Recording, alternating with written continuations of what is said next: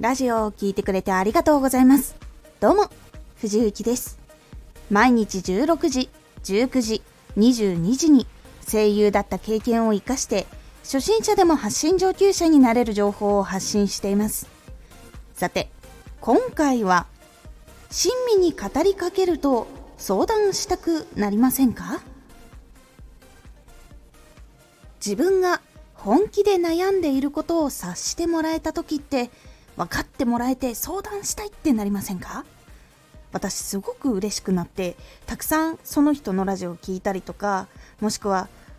どうしたらいいかなってコメントしようかレターを送ろうかって迷うことにやっぱなることが多いです。親身に語りかけると相談したくなりませんか？自分と同じ悩みを持っていて共感をしてもらえるということはあまり多くはありません。なので親身に自分の悩みに語りかけられると相手に相談したくなってしまうんです。ラジオ発信をする時も相手に親身に語りかけることがポイントになってくることがあります。例えば仕事の後のラジオ作業もっと簡単にできるようにしたくありませんか？疲れている日は本当に大変ですよね。などのように的確に具体的に親身に語りかけることが結構大事になります。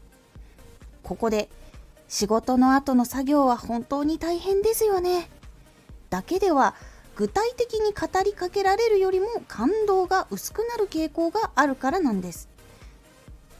具体的に言われた時の方がそうなんだよ大変なんだよここ改善したいっていうところが出てくるんですが後半の方の言い方だと、うん、まあ大変なんだよねくらいになっちゃうことがやっぱり多いので具体的に言うっていうことは結構大事になってきます。もちろんこの語りかけはポジティブなものもとても効果があります。例えばすごく苦労した作品が実際に自分の手元に来るとすごい達成感感じられますよねとかどれだけいたずらしてもぴったりくっついて眠っている姿を見るとすごく可愛いと思ってしまいますよねとかこういうふうに語りかけると「わかる!」と親近感を感じて他の話も一緒に聞いてコメントをして話してみたいなとなりやすいんです親身に語りかけるポイントは相手が共感することを具体的にするということが大事になります。ぜひ悩みの時もポジティブなものの時も具体的に相手と共感するポイントとか言葉とかイメージってどういうものかなっていうのを考えて言葉を選ぶようにしてみてください。これで結構変わってきますのでおすすめのポイントになります。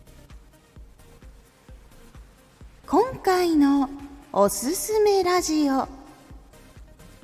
今からでも見直してみよう。休む時間の取り方。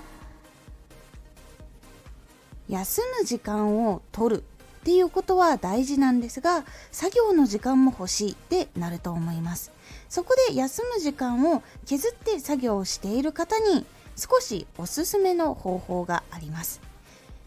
やっぱり時間を削るなら活動時間を短くするための工夫をしていって実際に活動時間を短くできると嬉しくありませんか？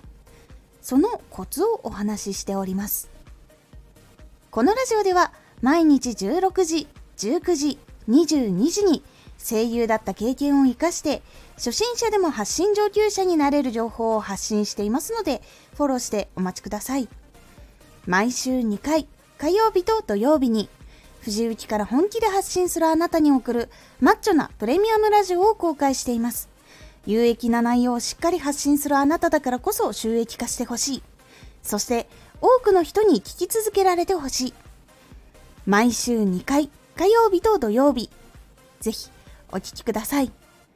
ツイッターもやってます。ツイッターでは活動している中で気がついたことや役に立ったことをお伝えしています。ぜひこちらもチェックしてみてね。コメントやレター、いつもありがとうございます。では、また